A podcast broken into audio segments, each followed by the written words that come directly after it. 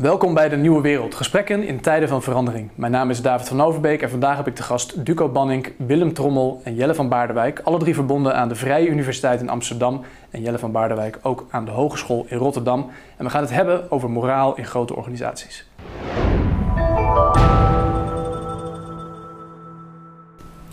Moraal in grote organisaties kan tegenwoordig op veel belangstellingen rekenen. Denk alleen al aan de discussies over purpose, uh, de public benefit company, uh, maar ook aan een soort tweede vermeende nieuwe coöperatieve golf die we momenteel zouden zien ontwaren. Uh, moraal in organisaties is hot. Vandaag ga ik het hebben met deze heren aan tafel over dit onderwerp. En Jelle, jij bent filosoof. Um, laten we eens bij jou beginnen. Als we het hebben over ethiek in grote organisaties, waar moeten we dan aan denken? Ja, dat is een vraag die ik vaker krijg en toch, toch is het antwoord eigenlijk nog wel vrij simpel. Wij denken bij moraal snel aan een individuele morele antenne die de mensen zouden hebben en die getraind zou zijn door opvoeding en scholing en ook te maken heeft met zoiets als het geweten. En dat klopt ook, dat is een deel van de waarheid. De, men, de mens heeft een geweten, dat is al dan niet tot cultuur gekomen. Maar zodra we in uh, grotere verbanden met elkaar werken of iets ondernemen, kan ook een sportvereniging zijn, maar we hebben het hier over grotere organisaties. Dus denk aan een groot bedrijf, bijvoorbeeld ASML of KPMG. Uh, dan is de kunst eigenlijk om die morele antennes uh, scherp te stellen en met elkaar daarover te praten. Dus wat je eigenlijk wil, is dat je in een organisatie aandacht besteedt aan de mogelijkheid om het te hebben over je morele twijfels, over je morele doelen. Mhm. En dat ook expliciet doet. Bijvoorbeeld zegt van, uh, bij ons is het thema uh, tegengaan van corruptie erg belangrijk. En je ziet dat bijvoorbeeld in de uh, wereld van, uh, van auto's en de petrochemische industrie. En daar, daar, daar, daar, gebeurt, daar is veel gebeurd. Denk aan Dieselgate, waar we nu naar terugkijken en dachten van, denken van, nou dat is niet integer geweest. Dat zie je ook in de wereld van sigaretten bijvoorbeeld. Nou, in, de, in dat soort bedrijven is dus, uh, wordt nu een ethiek beleid gestimuleerd uh, onderling, tijdens vergaderingen, tijdens besprekingen, jaargesprekken, mm -hmm. waarin je het hebt over het scherpstellen van die integriteitsissues. Een ander type organisaties, eh, bijvoorbeeld uh, universiteiten, daar speelt het thema diversiteit veel meer. Uh, daar wil je dus met elkaar beleid hebben op hoe je evenveel mannen en vrouwen aanneemt. voor mij, zowel ethisch als meer filosofisch gesproken, is het toch vrij belangrijk, daar blijf ik op hameren, dat, dat ethiek organiseerbaar is. het is niet makkelijk, maar het is wel te doen. En wat er te doen is, is precies dat je dat met elkaar kan oppakken en eigenlijk voorbij het idee moet dat een, een, bedrijf, een organisatie is waar individuen samenwerken, allemaal op een individuele manier een doel nastreven. Mhm. En dat het dan vanzelf wel goed komt met ethiek. We weten eigenlijk dat als we daar meer aandacht aan besteden, uh, het fouten afwijzen en het goede met elkaar nastreven, dat je dan echt kwalitatief gezien veel beter scoort op je eigen gestelde criteria. Dus samen dingen oppakken die we eigenlijk uh, nastrevenswaardig vinden. En ook nog heel belangrijk dingen aanpakken waarvan we zeggen, ja, daar vlaggen we op. Dus het uh, vermijdenswaardige. Ja, dus eigenlijk expliciteren, echt actief het bespreken van dit soort morele kwesties. Dat ja. draagt eraan bij en dat valt om, volgens jou samen met ethiek in grote organisaties. Dat is nu de beweging die we inderdaad zien. Dus we zien een, een fase, die wordt nu afgesloten waarin iedereen, zeg maar, waarvan je van elkaar verwacht dat het wel goed zit met iemands moraal, mm -hmm. op basis van iemands cv. En dat is ook zo, maar zodra je de drempel van een organisatie overgaat, dan ontstaat er een nieuwe collectieve dynamiek. En ja. met beleid kun je dat dus beter structureren. Ja. Moet ik in dat, dat ligt ook denken aan de populaire discussie over purpose bijvoorbeeld? Heeft dat daar een beetje mee te maken? Ja, nou ja, purpose heeft wel als, uh, dat is de, het, het uh, modewoord om te zeggen van we hebben, dit bedrijf heeft een visie en die visie gaat wat verder dan alleen uh, het maximaliseren van aandeelhouderswaarde of het maken van winst. Mm -hmm. bijvoorbeeld, we willen de wereld veranderen of we willen mensen met elkaar verbinden. En zo'n uh, het formuleren van een visie heeft als voordeel dat wanneer je in een morele, morele twijfelsituatie terechtkomt, dat kan zijn, uh, er is een dilemma, hè, bijvoorbeeld uh, de spanning tussen twee belangrijke waarden. Hè. We mm-hmm. willen competentere mensen, maar we willen ook meer mensen die een diverse achtergrond hebben. Dat zijn niet altijd verenigbare doelen. Dus je kunt al zeggen, nou we gaan nu eerst proberen het team wat hier werkt diverser te krijgen. En dan gaan we met scholingstrajecten inzetten op uh, dat die mensen ook het hoogst haalbare diploma hebben. Dat soort spanningen ja, tussen welke keuze moet je nu, nu nemen, uh, die kunnen dagelijks optreden. En door het formuleren van een purpose, hè, bijvoorbeeld wij willen een, een, een, bedrijf zijn dat midden in de maatschappij staat en de maatschappij gedefinieerd als uh, de grote stad, de grote Nederlandse stad, Rotterdam, Utrecht, Amsterdam, dan, dan zit eigenlijk dat idee van diversiteit wel ingebakken in hoe je je producten en diensten wil aanbieden. En dan kan zo'n dilemma eigenlijk niet opkomen, want je wil gewoon een, eigenlijk altijd een, een, divers team nastreven. En pas daarna komt eigenlijk de issue op: zijn dit ook de allerbeste mensen op de arbeidsmarkt? Uh, gedefinieerd als de hoogste cijfers op een eindlijst. Ja. En uh, de meest interessante hobby's op een cv. Ja. En zodra je dat dus op het niveau van een visie met elkaar formuleert, komen die dilemma's ook minder vaak op. En kun je veel beter zeggen: wij, zijn ook bereid om bepaalde offers te maken. Om uh, op een andere manier te werken. En door dat expliciteren kan je dat waarschijnlijk ook beter uitleggen. Ja. Kan je dat beter gaan toepassen in je bedrijf zelf. Juist. En tegelijkertijd wil ik daar ook meteen een kritiek op formuleren. Maar nu, nu pak ik het woord al misschien zo meteen nog even op, die, op de kritiek. Laten we eerst even Duco uh, naar jou toe gaan. Jelle zegt uh, ethiek heeft te maken met uh, onder andere het expliciet maken van bepaalde morele veronderstellingen of bepaalde thema's. actief benadering, expliciet. hoe kijk jij er tegenaan? Ja, ja. Ehm, dit werkt, lijkt me evident. Um, ik uh, was getriggerd door iets anders uit je inleiding. Uh, jij maakte een combinatie tussen purpose en, uh, en de cooperative turn, of hoe noemde je het precies? Mm -hmm. En daar weet ik niet helemaal zeker of het uh, wel klopt. Dus wat Jelle zegt is, in een organisatie moet je je purpose organiseren, ja. omdat hij zichzelf niet organiseert. Ja. Dat betekent, um, coöperatie en purpose is niet hetzelfde. Dat um, als je als organisatie staat voor nou, dieselauto's die heel schoon zijn, zeg maar, om even bij Dieselgate te blijven dan moet je tegen je mensen zeggen, uh, uh, als jij door mij wordt afgerekend op uh, of die auto wel hard kan en of die wel goedkoop is en of, je, of, je, of, je, of die weinig diesel uitstoot, of weet ik veel wat er gebeurt, hè, dan moet je die, diesel als eer, die uitstoot als eerste in aanmerking nemen. En daar ga ik je heel hard op, op sturen. Het lastige in organisaties is dat er verschillende organisatieleden rondlopen die mm. vanuit hun eigen purpose daar rondlopen. Mm. dus het idee dat je um, een denken over purpose één op één kan samen, samen laten vallen met het idee dat je samen een bedrijf bent, dat, dat lijkt me onwaar. Uh, dus ik ben het met Jelle helemaal eens dat je purpose inderdaad moet organiseren als je dat wil bereiken. Dat het, dat het zichzelf niet organiseert. Um, dus in mijn idee um, schetst Jelle eerder de problematiek dan het antwoord. Nou, ja, het is aardig bedoeld van je, maar ik denk niet dat de, de, de purpose organiseren is gewoon een evidente beleidsmatige bedrijfskundige taak. Uh, waar ik het over heb, is dat je probeert om met elkaar te organiseren hoe je het goede nastreeft en het slechte voorkomt. Dus ik, probeer, ja. ik, ik heb het niet over purpose, maar over ethiek eigenlijk. Ja. Uh, en, en organisatieethiek. En uh, ja, ik vind het toch een belangrijk nuanceverschil. Want purpose kan bijvoorbeeld ook betekenen dat je zoveel mogelijk mensen uh, wil bereiken. Uh, ja, en daar is in, in geïmpliceerd dat je ook um, zonder grenzen denkt en niet alleen maar een bepaalde subcultuur bedient. Ja, dat is prima, maar dat is een purposekeuze. En uh, ethiek gaat ook toch voor een belangrijk deel om het behouden van het fatsoen. Hè? En, en dat, dat ook binnen een veel minder pretentievolle purpose uh, heb je die dus nog nodig. Ja. Ja, gewoon goede schoenen maken bijvoorbeeld. Dus, dus de, ik vind dat een. Uh, purpose is in die zin ook een zwaar woord. Ik vind ook dat er sprake van purpose washing nu in. Uh, ook, ook in de publieke. Toch vind ik het lastig hoor, sorry. Maar dat uh, gewoon goede schoenen, goede, goede schoenen ja. maken. Ja, ethiek, um, ethiek heeft te maken lijkt met. Lijkt mij geen ethische kwestie. Dat, uh, nee, dat nou ja. Ik, ja, dat bedoel ik niet oh. flauw. Dat, uh, ik bedoel het zelfs inhoudelijk. Dat de keuze hier is: je maakt hele goede schoenen die misschien vrij duur zijn. Of je maakt goedkopere schoenen waar iedereen op kan lopen. Dat, um, dus dat daar een ethisch evidente uitkomst bestaat, dat is wat ik ja. wil bestrijden. Nou, je kunt ook schoenen maken die de uitstraling hebben dat ze heel goed zijn, maar dat je allerlei materialen binnenhaalt. Ja, dat gebeurt heel veel. Die, nou, dat is bedrog. Dus dat is wel degelijk, een, zou ik zeggen, een, een ethische kwestie. Ik ben ook wat dat betreft zelf heel erg geïnteresseerd in communicatie over ethiek en bedrijfsethische kwesties. Hoe dat naar buiten wordt gebracht. Ik denk ook, als je nadenkt over welke mechanismen maken nou, maatschappelijke mechanismen maken nou dat dit weer op de agenda komt. Uh, dan moet je dat ergens in de samenleving zoeken. Bijvoorbeeld de macht van consumenten. Die, die, ik zie nu overal uh, affiches hangen van, uh, hoe heet dat bedrijf, Primark. Weet je wel, die hele goedkope kleding maken en met kinderarbeid werken. En, en die opeens beginnen over, wij hebben een programma opgezet wat duurzaamheid en voor 2025 is bij ons. Dus dat is allemaal een soort PR. Dat is ook En dat vind ik, uh, en dat, dat is uh, ja, vaak ja. ook, neigt tot naar bedrog. Ja.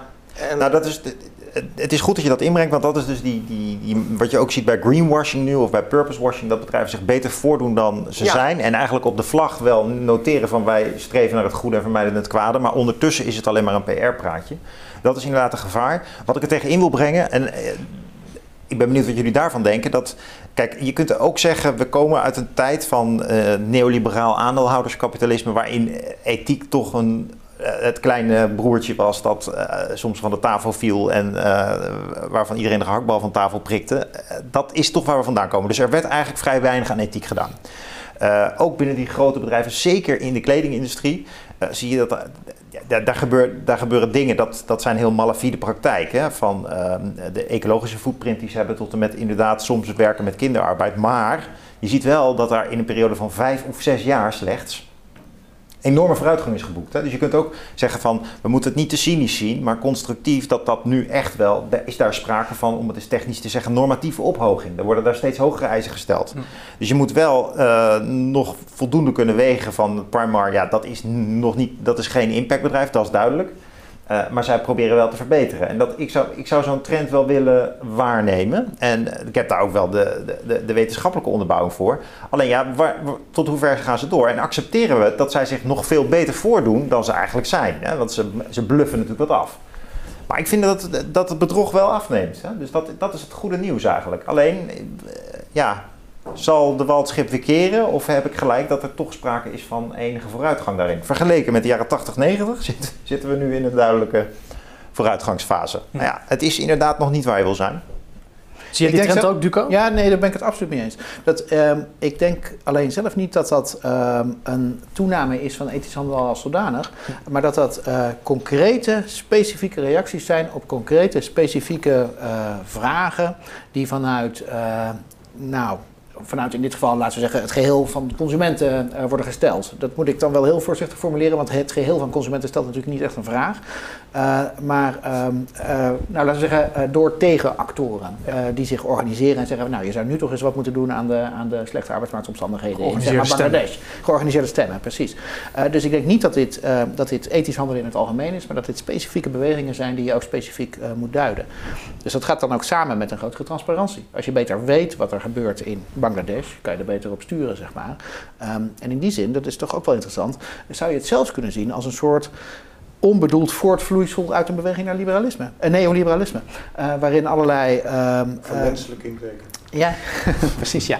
Waarin allerlei um, handelingspatronen, effecten die bedrijven laten zien, uh, zichtbaar gemaakt worden. Ja, ik heb wel een voorbeeld van, wat, van die, hoe je ethiek in de sleutel van het neoliberalisme kunt interpreteren. Want je kunt bijvoorbeeld zeggen, zo'n bedrijf als Unilever biedt nu allerlei ethische shampoos aan. Ja. En dat doen ze voor een specifieke deelmarkt. Hè. Daar zitten Willem en Duco ook in. Dus die kopen netjes die shampoo. Maar de andere mensen, 80% van de consumenten, kopen die shampoos niet. En dan, dan is het eigenlijk gewoon een vorm van marktwerking. En uh, wat we eigenlijk willen in de organisatie ethiek, zowel binnen de overheid als binnen het bedrijfsleven, is dat je de standaard voor iedereen omhoog trekt. En niet alleen maar zegt van het is een consumentenkeuze. Mm-hmm. Nee, de consumenten zijn een actor in het netwerk dat nu stimuleert om de eisen omhoog te halen. En daarom kun je ook best cynisch zijn over, uh, over de groene consument in zijn bakfiets. Want die consumeert zijn eigen leven goed en um, uh, netjes bij elkaar. Maar verandert die ook de hele, de, hele productieketen? Of is het eigenlijk een randverschijnsel, een subcultuur binnen hoe, hoe wij onze, hoe onze economie vormgeven. Maar ik, ik ben wel hoopvol over dat, dat, dat, dat er een groep beleidsmakers en bestuurders aan het opstaan is, nu ook in het bedrijfsleven, die toch probeert om het, het gemiddelde niveau omhoog te krijgen. Hoe, hoe langzaam dat ook gaat. Je, je, hoeft niet cynisch te zijn over die mensen in bakfietsen, want die zijn opgestaan precies op de manier die jij bedoelt, denk ik. Dat, dat lijkt me punt 1. En punt 2 is die beweging naar, uh, laten we zeggen, een neoliberale aanpak, toenemende transparantie, veel meer controle, maakt überhaupt zichtbaar uh, dat er uh, dingen mislopen als het gaat om milieugebied, om, om arbeidsomstandighedengebied. Als je het niet ziet, kan je er niks aan doen. Um, dus ook die, zeg maar veranderende bestuursstructuur maakt dit mogelijk. Ja. Dat, uh... Tegelijkertijd ben ik zelf wel, hè, als we het nou hebben over de grote schema's, uh, een voorstander dat, dat, dat de overheid uh, op Europees niveau en op nationaal niveau veel meer gaat nadenken over hoe je consumptie- en productiemarkten kunt inrichten. En dat we nu ja. de transparantie die wij winnen door nieuwe waakronden, nieuwe bedrijven die dat eh, wel goed doen en zo de maat en de criteria worden voor andere bedrijven. Denk aan een bedrijf als Zeepje of Visiehypotheken. Ehm, dat zijn eigenlijk de meer de, de deugdelijke impactondernemers die de anderen wakker schudden. Triodos Bank, die dan zegt tegen ABN AMRO... ja, kijk, wij zijn veel groener. En terecht ook, dat zijn ze ook. Hè. Maar ik, ik denk uiteindelijk, dat is binnen de markt de beweging. En je wil eigenlijk dat, uh, dat de overheid veel meer uh, de parameters van de markt gaat herdefiniëren. En, en niet langer zegt van, nou, Max Havelaar... die kun je als een toetssteen gebruiken bij het consumeren van koffie. Nee, Max Havelaar, die fase, het is heel goed dat ze er zijn... maar we gaan het nu overnemen en we gaan de, de, de markt beperken. Je, en dat is al gaande. Hè. Kinderarbeid is gewoon verboden bij wet. Dus dat, dat er nog productieketens van kleding zijn. Uh, die terugverwijzen naar Nederlandse winkels waar kinderarbeid is, dat, dat is hartstikke fout. Dat is gewoon bij wet verboden en uh, dat is een heel groot probleem. Dat zien die bedrijven trouwens Primark zelf ook in. Um, en dat is eigenlijk een goede ontwikkeling. Dat, dat, dat dus dat, de, dus dat, de, dat die nieuwe normen, die beginnen bij die bakfietsconsument en bij de criteria, bij de keurmerken en de certificaten, dat die nu ook omgegoten worden in beleid. Maar dan, en dan kom je echt bij grote systeemvragen. Namelijk kun je toch een soort van uh, Europese kapitaalruimte definiëren, of misschien een Nederlandse kapitaalruimte, waar je zegt: wil je hier iets aanbieden op internet of uh, in winkels, dan moet het langs een bepaalde toets kunnen. En dat is niet omdat consumenten het willen, dat laat ons koud, hè, wat consumenten willen. Het is juist zo, doordat we dat als overheid definiëren, heb ik het over, heel basale dingen. Hè. Bijvoorbeeld uh, hoe je omgaat met de natuur, of je geen afvalwater loodst in de rivieren. En um, je kunt dat natuurlijk ook, je kunt er meer zware uh, labels aan gaan hangen. En de, de consequentie daarvan zal zijn dat er zo'n grote groep consumenten is, dat er ook weer nieuwe bedrijven opstaan die wel naar die hogere eisen kunnen produceren. Ja. Nou, jij zei net ook al, Jelle, uh, ik heb het gevoel dat we met de purpose discussie heel erg zitten in de drukken van buitenaf, hè, of van de consument of vanuit de overheid en dergelijke. Is er ook niet een onderdeel aan die purpose discussie of over ethiek, het onderscheid wat jij al even maakte tussen ethiek en purpose? Gaat het ook niet om in het ethisch handelen in bedrijven, om wat er van binnenuit bij zo'n organisatie gebeurt? Zijn er ook drukken van binnenuit zo'n organisatie die zich kunnen mobiliseren om ethisch handelen te bewerkstelligen, of om beter ethisch handelen te bewerkstelligen? Nou, ik zou daar ook in eerste instantie een wat cynisch uh, antwoord op, op geven. Ik geloof ook niet dat wat er nu gebeurt, wat, wat Jelle positief waardeert, daar ben ik het op, op, tot op zekere hoogte wel mee eens. Maar dat dat niet een uitdrukking is van toegenomen moreel besef, maar hm. van mechanismen zoals bijvoorbeeld uh, ja, uh, collectieve actiedilemma's. je wilt dat alle bedrijven zich houden aan bepaalde standaarden. Ja. Uh, dus dat level playing field uh, idee. Uh, dat betekent niet dat bedrijven, en ook intern zie ik dat. nou, laten we een, ander, een ander domein nemen van moraliteit. is het bedrijf een gemeenschap? Is het, organiseert het zich als een gemeenschap? Of hm. ziet het, hm. ziet het zijn werknemers als individuen die ze uh, ZZP-achtige constructies. Hmm. Dus het, het, desintegreren van bedrijven als een morele gemeenschap is wel degelijk uh, een trend die, die haak staat op. Uh, ja, wij zij zijn goed bezig met milieu en met allerlei mensenrechten kwesties. En, dus ik, ik ben er niet zo zeker van dat we met z'n allen in een soort uh, morele explosie uh, uh, terecht zijn gekomen. Waarin we opeens het licht zien en, ja. en schuld beleiden over het gebrek aan integriteit van zoveel jaar geleden. En de neoliberale aandeelhouders. dat we alleen maar met zo erg weg is dat nog niet. Nee. En er is nog iets, denk ik, dat aandeelhouderskapitalisme, dat is. Um het fijne van geld is dat het, laten we zeggen, inhoudsloos is. Um, dus aandeelhouderskapitalisme stelt allerlei verschillende actoren in staat om eigen ethisch te achter doelstellingen uh, waar te maken. Um, ik weet niet of het, uh, of het überhaupt mogelijk is om te zeggen: uh, het gaat of over geld of over ethiek. Geld is gewoon een hulpbron waar je dingen mee kan doen. Um, ja, en die dingen die kunnen meer of minder ethisch verantwoord zijn, meer of minder ethisch te waarderen zijn. Um, dus aandeelhouderskapitalisme als zodanig is niet per se slecht. Het roept alleen allerlei onbedoelde effecten op. Uh, en een van die effecten is één specifieke waarde wordt uitvergroot. Ja, als dat nou toevallig een hele fijne waarde geweest was, ja. dan waren we een heel eind gekomen. Maar we hebben het natuurlijk over onderwerpen waar het vaak zo is dat uh, je ethische positie geld kost. Als Primark daadwerkelijk werk maakt van het bestrijden van kinderarbeid en, en, en, dat soort zaken, dan moet hun, gaan de, de kosten omhoog. Ja, en dan ja. de prijzen Ja. en vervolgens. eh, En dat kan dus alleen maar gebeuren wanneer je als overheid ook zegt: we ontwerpen die markt zo dat je er niet in kunt als je niet aan de Ja. randvoorwaarden voldoet. Maar dit gaat een is- beetje snel, want dit doet net alsof, ehm, eh, alsof het basismodel van, eh laten we zeggen, geldgedreven handelen Ja, leidt tot eh, de verprimarkisering van datgene wat je aan het doen bent. nou ja, goed, kijk, Duco, daar is ook wel iets voor te zeggen. Dus Hoezo? Nou kijk, van oudsher in de economie heb je twee of drie blokken. En het, het, het echte forse aandeelhouderskapitalisme is eigenlijk het Amerikaanse model. Dat betekent, je leent geld als bedrijf op een anonieme beurs. Je verkoopt je aandelen op een anonieme financiële markt.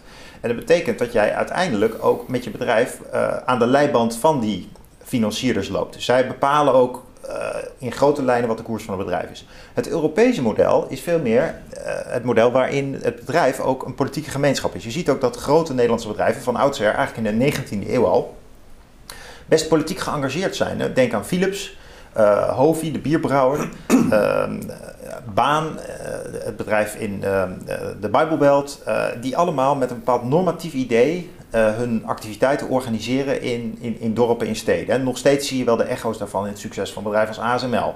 Dat zijn bedrijven die zijn vervlochten, die zitten in de haarvaten van de samenleving, laat ik het maar eens populistisch zeggen. En in die haarvaten eh, dalen zij energie vandaan. En eh, dat is ook op het systeemniveau altijd gespiegeld geweest. Dat wil zeggen dat de financiële markt in Europa was eigenlijk eh, veel meer een plek waar grote bedrijven elkaar ontmoeten om in elkaar te beleggen.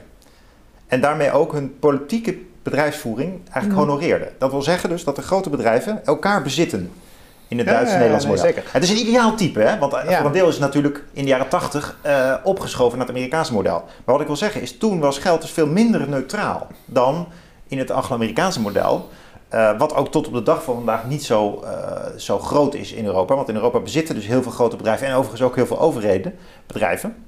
En je ziet dat in dat hy- hybride eh kapitalisme-model, waarin de aandeelhouder niet zo'n abstracte macht is, maar echt betrokken is bij de bedrijven, ja, dat, dat geld dus ook niet de, uit, de enige beslissende factor is. Dat, Ja, volgens mij zijn hier twee reacties eh, mogelijk, allebei naast elkaar.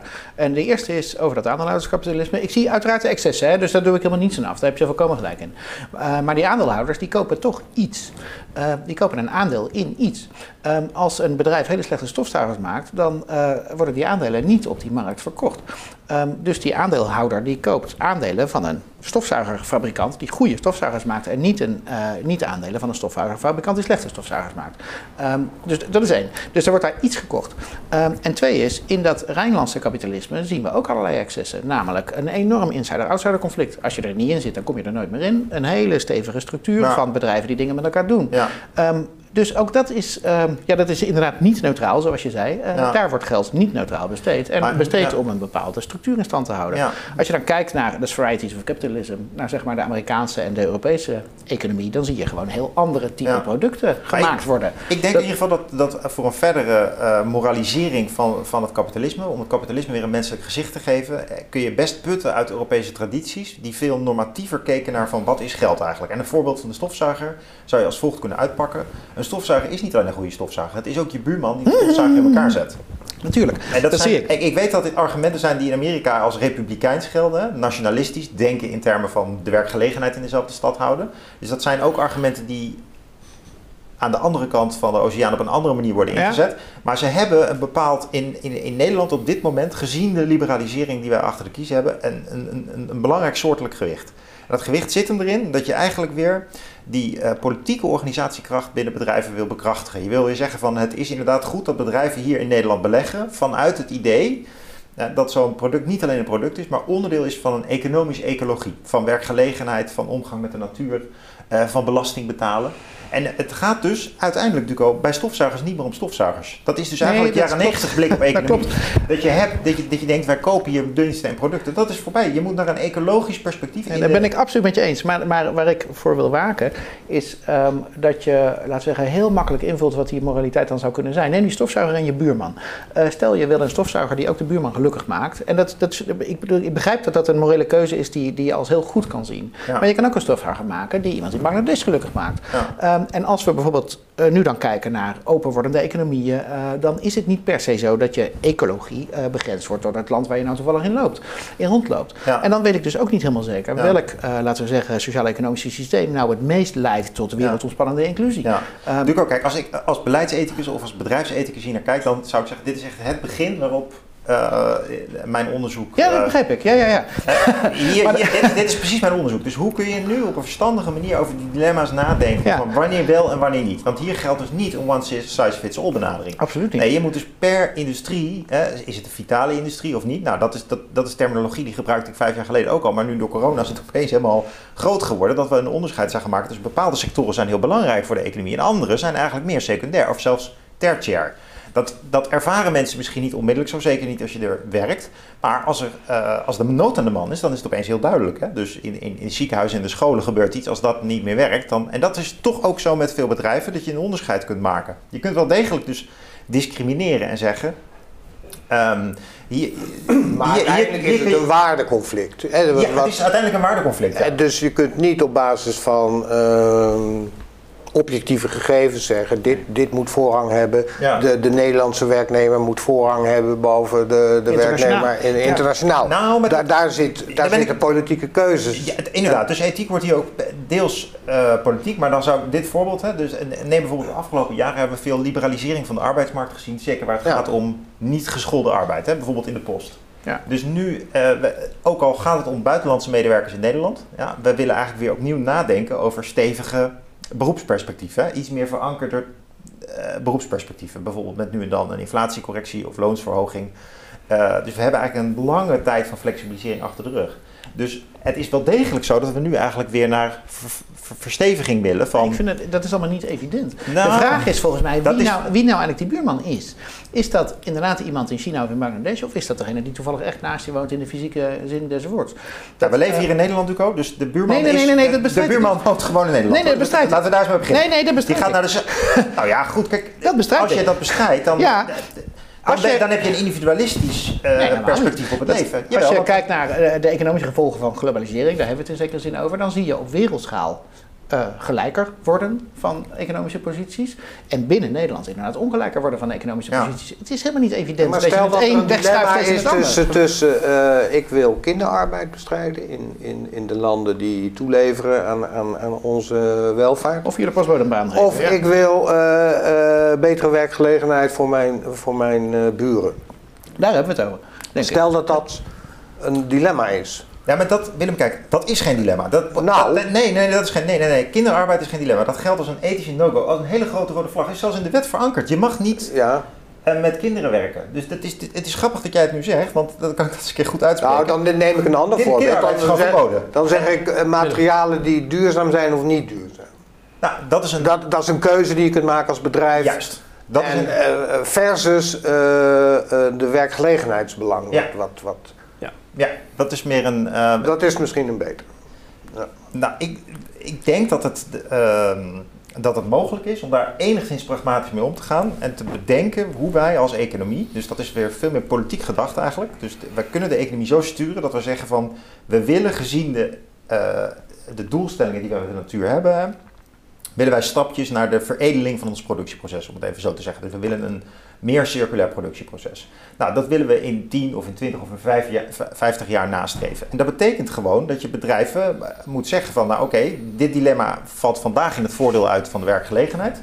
Maar die zal dan morgen op collectief niveau wel in het voordeel van de ecologie uit moeten pakken.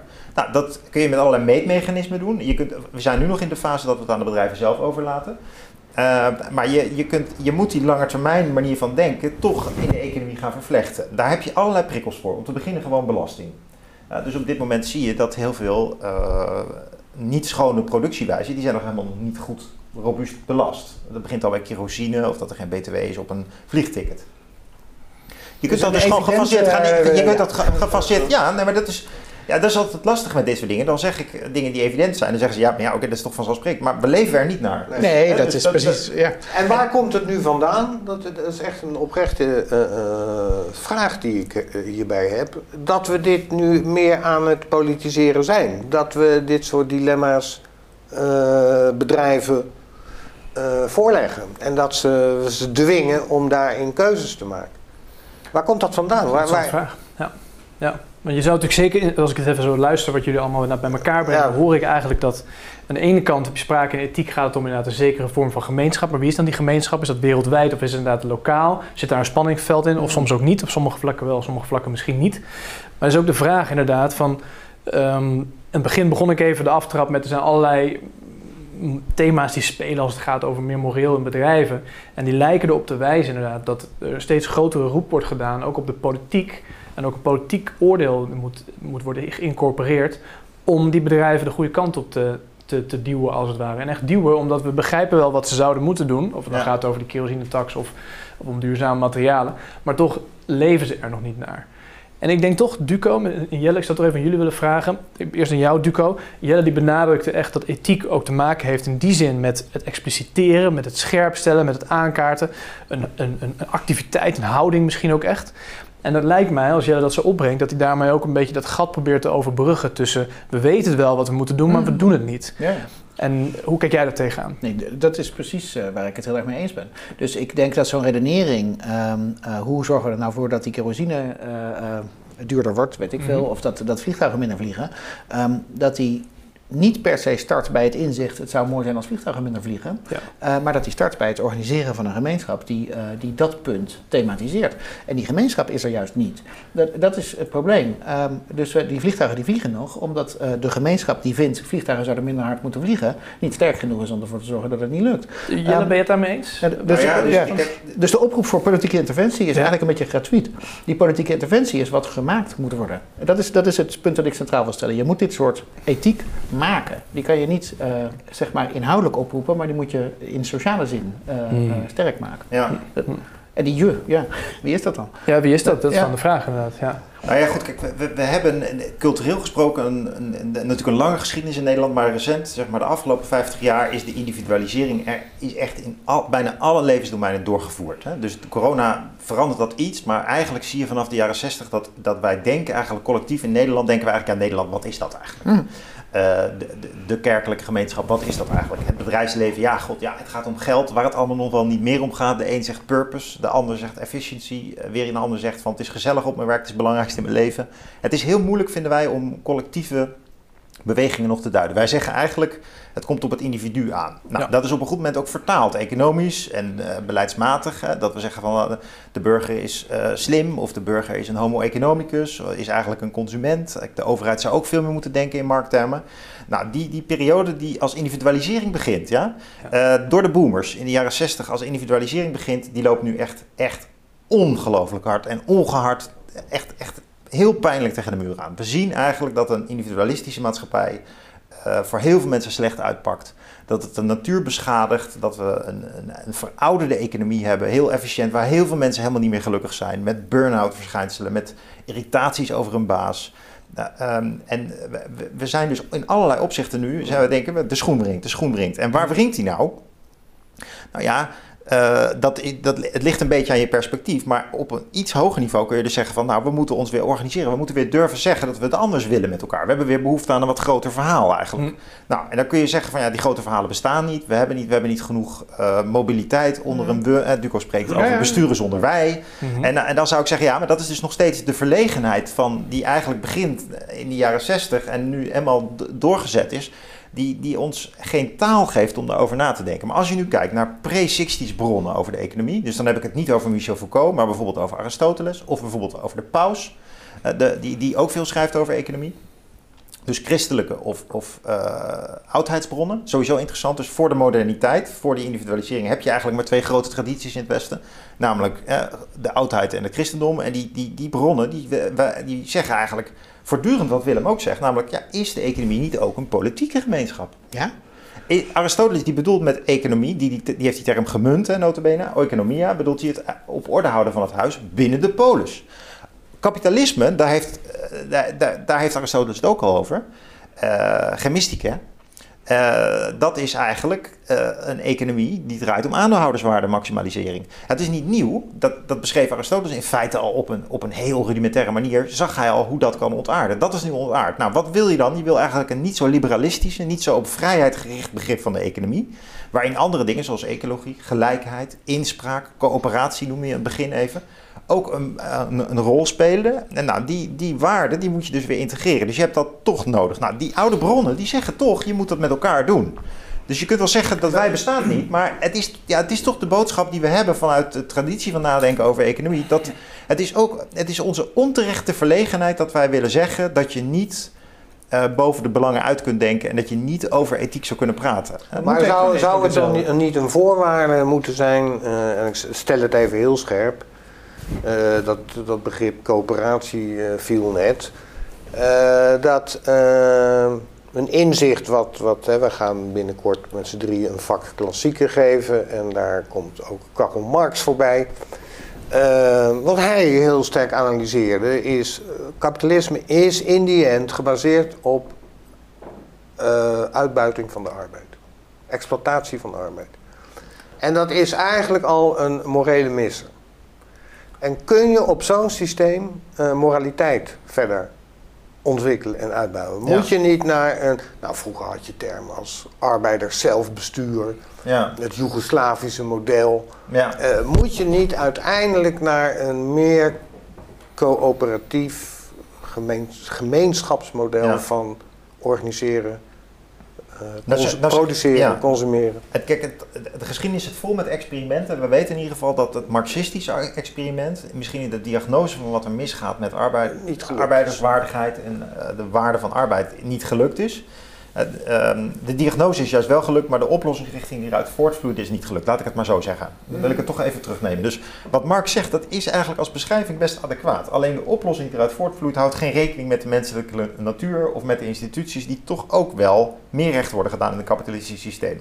Maar een echt fors liberaal kapitalisme, zoals we dat na de Tweede Wereldoorlog zien ontstaan, dat schiet op de andere, keer, andere manier door. Dus je hebt eigenlijk in, de, in het proces van modernisering vanaf de 19e eeuw twee uitschieters. Je hebt het hyperkapitalisme, en je hebt het hypercommunisme. En wij lopen nu na 89, zien we eigenlijk niet meer de mogelijkheid om het kapitalisme nog te, te binden. Want wij denken heel erg, dan kom je bij communisme. Maar er is gewoon, die, die, die term die kan je ook al niet meer gebruiken, maar er is natuurlijk gewoon een derde weg. En, en dat is het kapitalisme met een menselijk gezicht. En ik denk inderdaad dat inspraakmechanisme, dat coöperatie heel belangrijk is. Om op het niveau van het systeem nog een voorbeeld te geven. Dat betekent dus dat bedrijven voor een belangrijk deel meer vervlochten zijn. Alle nadelen die daar ingebakken in zitten zijn er ook. Bijvoorbeeld wat we hebben gezien bij Dieselgate. Dus uh, ketencorruptie kan dan ontstaan. Maar dan heb je in ieder geval niet die druk van financiële markten... die uiteindelijk de kosten bij die arbeider die neerlegt. Die is volgens mij niet alleen maar druk. Die, dat, uh, nou ja, die druk is ook efficiëntie. Maar Nee, dat bedoel ik niet. Dat um, in, uh, laten we zeggen, de basisfout, het is geen actieve handeling, maar de basis, uh, het basis onbedoelde gevolg van kapitalistisch inrichten, inrichten van zo'n samenleving is het idee dat wij allemaal consumenten zijn. Dat zijn we inderdaad niet. Dus, uh, dus ik voel mij, jij waarschijnlijk ook, gereduceerd tot een soort ding dat in een winkel dingen koopt en die dan nou, vervolgens weer weggooit, zeg maar. Dat is natuurlijk vreselijk. Dat is vreselijk. Ehm, maar het alternatief, dat wij met z'n allen iets anders zijn. Nou, en dat. We dat, Nee, burgers is natuurlijk een heel open woord. Dat, um, dus het fijne van consument zijn is dat ik vervolgens vrij ben als het gaat om de vraag wat ik koop en wat ik niet koop en wat ik wegpleur en wat ik niet wegpleur. Um, het abstracte woord burger sluit dat ook in. Dan ben ik nog steeds vrij. Uh, maar op het moment dat je dan vervolgens zegt dat wij eigenlijk met z'n allen iets willen, iets specifieks willen en dat identificeert, dan uh, vind ik dat heel, um, laten zeggen, vervelend. Dan ben ik toch liever vrije consument. Dat, um, ja, ik snap dat. toch van alles tussen. Ja, we komen uit tussen. een wereld van, van hele grote, sterke vakbonden. Ja. Waar, waar is die gebleven? En, en maar was die ook zie jij goed? dan inderdaad uh, een terugkeer van. van uh, want dat is het dan. Maar waren die sterke vakbonden goed, is vraag 1. En vraag 2 is, waar haal je ze nou, vandaan wat, in deze wereld? Dat is goed, eh, maar als, we, als je pleit voor... we hebben weer een soort, soort politieke gemeenschap rondom nee, dan pleit je arbeid en economie nodig... dan is dat een van de klassieke... Uh, nee, dat weet ik, dat weet ik. Ja. En dat stel ik dus in vraag. Ja. Dat, uh, nou, maar wat deden die vakbonden? Daarop, nou, ja, daarop, daarop inhakend, ik denk wel dat de vakbonden... net als overigens de filosofie... heel erg gericht is op de bescherming van het individu. En in dit geval dan de, de arbeider die dan meer geld verdient en eh, meer inspraak eh, moet hebben. En dat is inderdaad iets wat de vakbond wel en niet goed heeft gedaan. Wat goed is gebeurd natuurlijk dat de werknemer in Nederland veel recht heeft en niet zomaar kan worden ontslagen. Uh, daar is ook wel weer de klad in gekomen, want kan de arbeider dat nu nog? Als je ZZP'er bent, nou dan valt het erg tegen. Maar als je werk verricht in Nederland, dan krijg je eigenlijk relatief gezien veel loon en pensioenopbouw enzovoort. En dat is meteen het nadeel van de vakbonden. Die hebben er veel te veel ingezet op dat geld. En veel te weinig ingezet op de inhoud van het werk, de kwaliteit van het werk. En de verdeling. En, iets wat ik er nu aan toe wil voegen en wat ook in de filosofie, vind ik, verspeeld is geraakt. Het gaat ook om de institutionalisering van verantwoordelijkheid voor de omgeving die verondersteld is in arbeid. En wat betekent dat? Dan heb je het dus over scholen, over infrastructuur, over regio's, over steden, uh, over hoe je omgaat met de balans tussen privé en werk bijvoorbeeld. Hè. Veel cijfers rond stress en uh, burn-out, die zijn echt torenhoog. Zeker voor mensen onder de 40. Dan kun je voor, voor een deel kun je daar grappen over maken. Voor een deel is dat eigenlijk gewoon schokkend. Dat er zoveel ja, mensen zijn die uh, met stress thuis zitten. Dat heeft iets te maken met een taak die eigenlijk ook wel breder is. Namelijk, en eigenlijk bij de vakbonden thuis horen. Namelijk, wat is de plaats van werk? En hoe werken wij naar bepaalde kwaliteitsmaatstaven? Je ziet dat die inhoudelijke visie op werk ja, die, die zie je niet bij de vakbonden. Maar het gaat ook voorbij de grenzen van de vakbonden. Want het heeft eigenlijk te maken met dat wij onze economie zo gaan inrichten. Dat het niet meer gaat om het verstevigen van het individu. Zodat hij maximaal kan leven naar het grootste plezier met veel vakanties en veel inkomen. Nee, het heeft ook te maken met dat, uh, dat wij dus vragen ook van de consument om offers te maken. Zodat de wereld die wij veronderstellen in onze winkelstraat, dat die bewaard blijft. Eh, eh, dus die, die, instituties moeten ons beperken. Niet alleen om ons te versterken, maar ook om te versterken wat wij veronderstellen. Maar zou je zo'n morele kwaliteit niet veel eerder, uh, want we hebben het nu over bedrijven die dat op moeten pakken. Ja. En daar, maar zou zo'n platform als een vakbond daar niet veel ja, de vakbond, die, die zou je veel.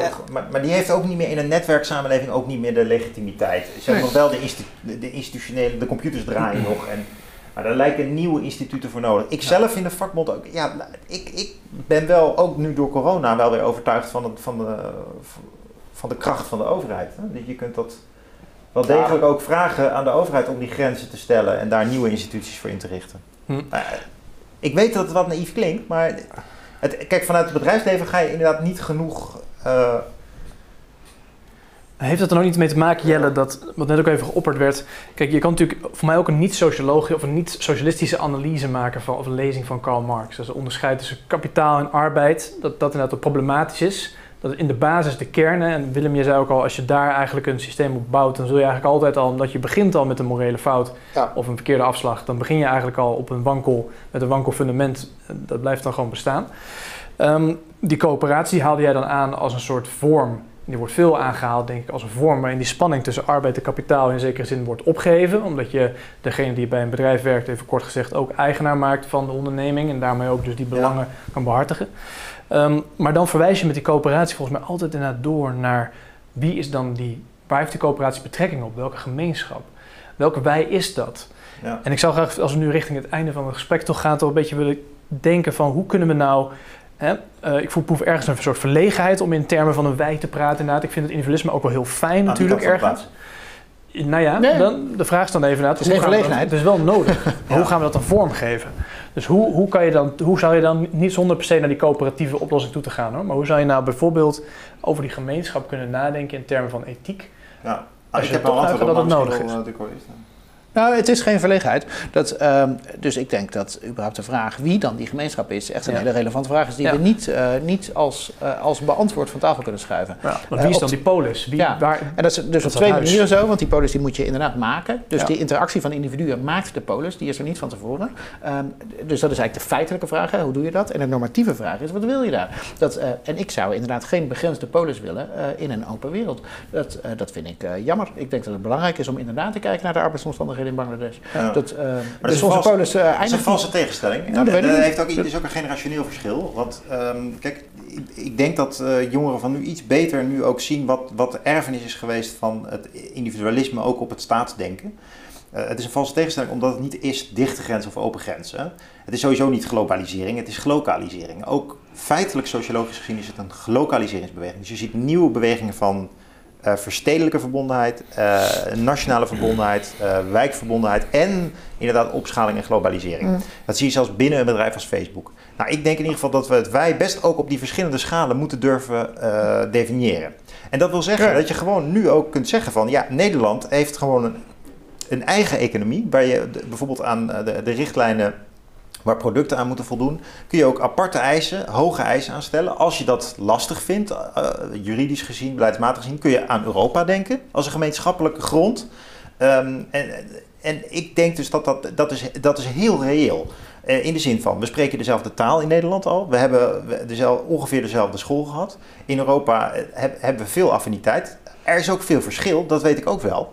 Maar er is toch ook wel veel gemeenschappelijke grond. Dus je kunt op basis van die dunne gemeenschappelijke grond allerlei conclusies trekken. Waarbij de vorige generaties zeiden: nee, we zijn allemaal individuen en globalisering en ontgrenzing. Denk ik dus van nou, het is op zijn minst globalisering. En zelf persoonlijk, mijn mening is zelfs dat we dat nog wel een schepje bovenop kunnen doen. En echt moeten zeggen van in, in Nederland kun je ook de manier waarop je bijvoorbeeld nu weer coronabeleid rondom de ondersteuning van grote bedrijven ziet, bijvoorbeeld KLM of Booking of IKEA, daar kun je veel beter discrimineren. Je kunt dus inhoudelijk zeggen, wat zijn hier de vitale bedrijven die toch al passen bij de doelstellingen die we ook democratisch gelegitimeerd hebben. Past een vliegtuigmaatschappij daarbinnen, binnen Nederland? En dan kunnen we dus zeggen, nee, past gewoon helemaal niet. Dus waarom zouden we dat dan willen financieren? Hm. Het past, en- ik denk dat dat best ethisch verdedigbaar is. Dan doe je dus een beroep op gemeenschappelijke waarden. Dat kan niet in alle gevallen. Je moet iedere keer weer het dilemma afwegen. Want het gaat inderdaad ten koste van eh, werkgelegenheid en bedrijvigheid. En het, het heeft te maken met een visie die je hebt voor Nederland, wat veel mensen niet meer durven te zeggen. Ik zou niet weten waarom je die moed niet kunt opbrengen. Er zijn ook niet veel alternatieven. Je kunt ook moeilijk in regio's gaan denken. Want we zijn het toch wel met elkaar eens dat eh, bijvoorbeeld eh, eh, de regio Maastricht of Groningen gewoon bij Nederland hoort. Dus, maar het is een optie hè, dat je gewoon zegt van de, de metropoolregio Rotterdam-Den Haag gaat een aparte financieringskoers varen en aparte bedrijven sterk maken of redden in corona. Ja, dat ik. Ik bedoel, daar is wel een gedeelte, wij, een gedeelde wij-ervaring. Maar ik denk dan, nou, laten we het gewoon op Nederlands niveau doen. Dat is erg genoeg. Nou, ik ben het helemaal met je eens dat, dat lokalisering de beste term is om te typeren wat zeg maar, de ontwikkelingen van de afgelopen dece- decennia zijn geweest. En dat we ook langzamerhand zijn gaan inzien dat het lokale, eh, de behoefte aan vertrouwdheid, eh, een, een soort basisbehoefte is. En dat glo- globalisering eh, ten onrechte is geassocieerd met dus verdwijnt eh, de betekenis van het lokale. Nee, het is allebei. En, maar eh, het maakt de zaak wel complexer. Het maakt wel dat er meer dilemma's zijn van welke belangen die, Ja. die van de grote wereld, waarin allerlei grote concerns. Ik bedoel dat het vliegverkeer is een heel mooi voorbeeld. Eh, hoe krijg je dat ooit aan banden als je niet ook transnationaal boven de natiestaten autoriteiten organiseert die daar iets kun, kan betekenen? Ja. Daar, ik, ik denk dat we daar wel. Dus je kunt niet alleen maar zeggen we doen het vanuit Nederland en dan kijken we. Nee, We zullen ook. Voor luchtvaart heb je een Europees model nodig. Maar het is niet Ja, alleen maar bedrijfsleven. hè. Dus bijvoorbeeld universiteiten waar wij zelf ook werken en hogescholen. Daar zie je ook heel erg dus die globaliseringsidealen. Dus het idee is heel erg een Nederlandse universiteit of hogeschool moet studenten vanuit het buitenland aantrekken. Ja, dat kost allemaal geld. En waarom zou je dat geld daaraan willen besteden? Je kunt ook zeggen van nou, die studenten zijn voor een deel welkom. Maar we, we, we zijn nu zo actief in het werven van buitenlandse studenten in Nederland. Dat, dat ons eigen onderwijstaal hè, die verandert. Het wordt nu meer en meer Engels. In Nederland is het nog moeilijk om een master in het Nederlands te studeren. Ehm, dus eh, bij bestuurskunde eh, en eh, de grote studies, bestuurskunde, bedrijfskunde, psychologie, gaat het nog wel. Maar bij de kleine studies zie je toch, ja, ze moeten wel overstappen op dat Engels. Ja, wat is precies het motief? Het grote enthousiasme over globalisering, het verspelen van het nationale erfgoed, niet willen vinden van een balans daarin, vanuit een soort ja, idee toch, ja, Nederland, een soort verlegenheid dat het niet bestaat.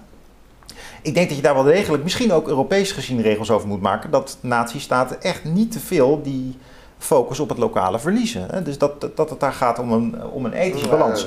En dan kun je natuurlijk aan de ene kant zeggen van ja, maar ja, het wij bestaat niet. Aan de andere kant, vergis je niet. Kijk, als er studenten hier gratis komen studeren omdat ze wonen in Spanje of Polen. Ik, die individuen gun ik het wel. Maar als je hier met pensioen bent en je wil studeren, dan betaal je wel eh, de hoofdprijs voor een studie. Hè? Terwijl die studenten, en die mensen hebben een hele leven lang belasting betaald om ons te laten studeren. En willen ze zelf studeren, dan betalen ze 10.000 euro per jaar. Terwijl kom je uit Polen, dan kan je hier voor 2000 euro studeren. Dat is eigenlijk ook heel raar. Hè? Het gaat dus niet alleen maar om een abstract idee van een cultureel wij. Het gaat ook gewoon om geld, hè? intergenerationeel. Dus Ja, en niet, dus dit, is, dit speelt in de luchtvaart, maar het speelt dus ook op het niveau van scholen. Nou, en zo, zo zijn er nog wel meer domeinen van beleid te noemen, denk ik, waar we die globalisering nog niet durven te accepteren. Daar ben ik het mee eens. Dat, ja, ik zie dit als een conflict van verschillende wijen naast elkaar. Ehm, dus, ehm, en dat betekent denk ik twee dingen. Ik ben het helemaal met je eens als je eh, dit als probleem neerzet. Want hiervan weten we, ja welke we, Ja. eh, niet goed hoe we daarmee om moeten gaan. Eh, maar ik ben het volledig met je oneens als je zegt dat je daar het antwoord hebt. En dat je dat lokaliseert bij het nationale wij. Dat hoeft niet. Dat, Ja, maar we hebben het hier eigenlijk over. Maar de, en, Ja, dus het bestaat allebei. naar Dat- een afsluiting toe, ja. maar we hebben het eigenlijk niet gehad over moraliteit in de publieke sector. Nou, ik En, denk, en universiteiten en zorg. En, en dat hangt natuurlijk wel nauw samen Ja. met. eh, Kijk, ja, hier wel. Want de- deze, deze rare inschrijvingen in universiteiten zijn gewoon heeft te maken met de Een financiering. heel onhandig gericht financieringsmodel, ja. ja. ja. dat, dat is zeg maar een fout. Maar zo begon ik ook van, ja, hoe, hoe organiseer je ethiek in, in, in grotere organisaties? Dat heeft niet alleen maar te maken met eh, hoe motiveer je mensen om de regels te volgen. hè. Zo, zo kijken mensen wel eens naar ethiek. Maar ethiek heeft ook te maken met een evaluatie van waar zijn we nu mee bezig. En Mm. handelen wij wel vanuit de doelstelling die we hebben, vinden we die nog langer overtuigend? Heeft ja, daar inspraak in? Dus je moet een breder begrip van ethiek eigenlijk hanteren. Het gaat natuurlijk ook om het volgen van de regels. Even voor de die concrete kant heeft het. Maar ook die reflexmatige, die reflectie. En die... In die zin zijn we dat nu aan het die uitvoeren. plegen we hier. zeg Dit, maar. dit, precies, is die echt plegen een ja. fundamentele ethische reflectie. Ja. Hoe kun je markten zo organiseren dat ze meer verantwoordelijkheid eh, in zich bergen? En dat geldt ook voor instituten. Ja, ja. Daar ben ik met je eens. Kijk, kijk ik vind het heel lastig hoor, als jij zegt, eh, er zijn er ook conflicterende wijen. Dat, ik, ik, ik wil het echt tegen je zeggen, ik vind dat heel Maar het lastig. is altijd zo geweest. Wat- Ik bedoel, dat is niet een. Nee, dat is ook niet nieuw. Nee, eh, nee, nee. Nee, nee, maar dat Dus- Nee, ik, daarmee niet een verklaring voor een specifiek tijdperk Nee, zeker waarin we nu. Ja, zitten. waar ik met, op- eh, Maar je kunt wel degelijk een hiërarchie aanbrengen. Want je, waar, waar ben, je bent eerst burger. Je bent bij je ouders geboren in Nederland. Je bent hier school gegaan. Het is, het is die, die, die, die verschillende identiteiten, die komen er bovenop. Die komen er bovenop. Gesegmenteerd. Als jij consument bent, dat is een heel specifieke uitsnede uit jouw Ja, identiteit. Ja? ja, Je bent ook consument, dat klopt. ja, ja. Maar je bent eerst vooral burger. Ja, Nou, en lid van een familie. Nou ja, goed, als jij dat niet zo ziet, ik vind dat heel lastig, Duco. Ik denk dat je dan een empirisch onjuiste uitspraak doet. Ik denk dat het wij, dat je antropologisch mensen- gezien, ben jij gewoon onderdeel. Aristoteles zegt het al, je bent een zoion politicon, je bent een, politi- een lid van een politieke gemeenschap. Nou, dat is hier in Nederland. En op het niveau van, en inmiddels verankerd in Europa. Maar je kan niet zeggen, ik ben een wereldburger, dan doe je... Jawel, dat kan je wel. Ik is ben een, namelijk... is een abstractieniveau. Nee, ik als burger van Nederland, gewoon in formele zin, Ja, eh, heb allerlei consequenties, ondervind allerlei consequenties van de globalisering van bijvoorbeeld de arbeidsmarkt. ja. Eh, ook, jij noemde het net zelf, eh, wij op de universiteit, een globaliserend instituut. ja. In die zin zijn wij deels wereldburger aan het worden. Dat, eh, en ik voel mijzelf ook, zeg maar als particulier persoon Nederlander, maar in de tussentijd heb ik eh, heel veel te doen eh, met een geglobaliseerde universiteit. Dus in die zin ben ik wereldburger. Ja. Dat is wel zo, empirisch. Dat, Nou ja, en die twee dingen staan met elkaar in verband die- of kijk, met elkaar Haber- in strijd. Habermas, zou zeggen, je hebt een systeemwereld die, die gaat steeds meer op die leefwereld zitten. Hè? Dat zeg je, die systeemwereld gaat globaliseren en die leefwereld blijft gewoon hetzelfde. En die moeten volgens mij weer bij elkaar worden gebracht. Dus volgens mij is het ook onze taak om dat te nee, maar dat is de uitspraak als, alsof leefwerelden alleen maar lokaal kunnen zijn. En dat hoeft natuurlijk helemaal Nou, niet. nee, er zijn ook Dat- mensen waar dat niet zo is. Neem Arno Grunberg, die woont in New York en die schrijft in Nederland. Dat klopt. Maar de meeste hè, mensen, zeker de mensen zonder hoge, opgeleid, eh, hoge opleiding, Nee, maar dat ben die ik wel werken met je lokaal. eens. Ja, nee, dat ben ik met je eens. Dus ik zie daar enorm eh, interessante of, of belangrijke politieke eh, kwesties. Ik zie dat er mensen zijn, heel veel, die heel veel last hebben van die globalisering. Ja, Dat is zo. dus Ja. dat, wil- dat wil ik op geen enkele manier van tafel schrijven. ja. Ehm, alleen het antwoord, eh, het moet dus terug naar die lokale leefwereld, want dat is waar het uiteindelijk gebeurt. Dat, dat ben ik niet per se met je eens. Dat Ja. is juist de vraag. Dat, niet Ja. het antwoord, dat is de vraag. Ik denk dus dat als je, als je gewoon eh, historisch kijkt, hè, dat het eigenlijk, het is zelfs een beetje een belediging dat je deze uitspraak doet. Want historisch gezien heeft de nazistaat enorm bevrijdende sociale krachten losgemaakt. Jazeker. Ook in Nederland. Er zijn alleen ook alle schaduweffecten aan verbonden. Hè. Denk aan de Tweede ook. Wereldoorlog, het nationalisme. Eh, dus dit, maar het probleem, zoals jij het nu schetst, is dat jij ontkent eigenlijk dat dat ook dat, dat is gewoon een beproefd model. Hè, van het temmen van En de het markt. Het temmen van de markt van oudsher gebeurt door de overheid. Het is niet een soort bedenksel van eh, linkse mensen zoals Marx dat de overheid de, de, de, de markt temt. Nee, dat is gewoon historisch gezien ook zo. Ja, dat ben ik, ja. In de, in de vakbonden. Dus ik zie daar nog steeds hè, dus, eh, een, een belangrijke wij, ja. Maar goed, dat is, het blijft, een, eh, blijft een discussie. Ook dat ben ik met je eens. Dat zie ik ook. Lijkt me voer voor een volgend gesprek om uh, nog voor te borduren, inderdaad. Heren, dank jullie wel voor in ieder geval het gesprek. Ik heb veel gehoord. Um, ik probeer het even een klein beetje samen te nemen, maar het is, het is natuurlijk zoveel gehoord dat het ook moeilijk is om het allemaal samen te pakken. Ik denk in ieder geval, we begonnen inderdaad met die belangstelling die er is voor, mora voor moreel bij grote multinationals. En we eindigden ook heel mooi, denk ik, bij inderdaad die spanning die heel mooi formuleerde. Uh, waar het nu heel erg om gaat is die grote multinationals, er werken natuurlijk ook bepaalde soorten mensen die misschien bij een bepaalde klasse horen of die een bepaald opleidingsniveau hebben, die een soort globaal karakter misschien ook kennen. Maar tegelijkertijd zien we de vraag naar lokaal, maar mogen we daar ook niet, ook niet de ogen voor sluiten of dat niet misschien niet te naïef is of dat dat mhm. misschien te klein is of wat dan ook, hoe dat zit. En ik denk dat hier het laatste nog niet precies is over gezegd. Daar moeten we zeker nog een keer over met elkaar in discussie gaan. Maar in ieder geval uh, bedankt voor deze morele reflectie op uh, moraal in grote bedrijven. Graag gedaan.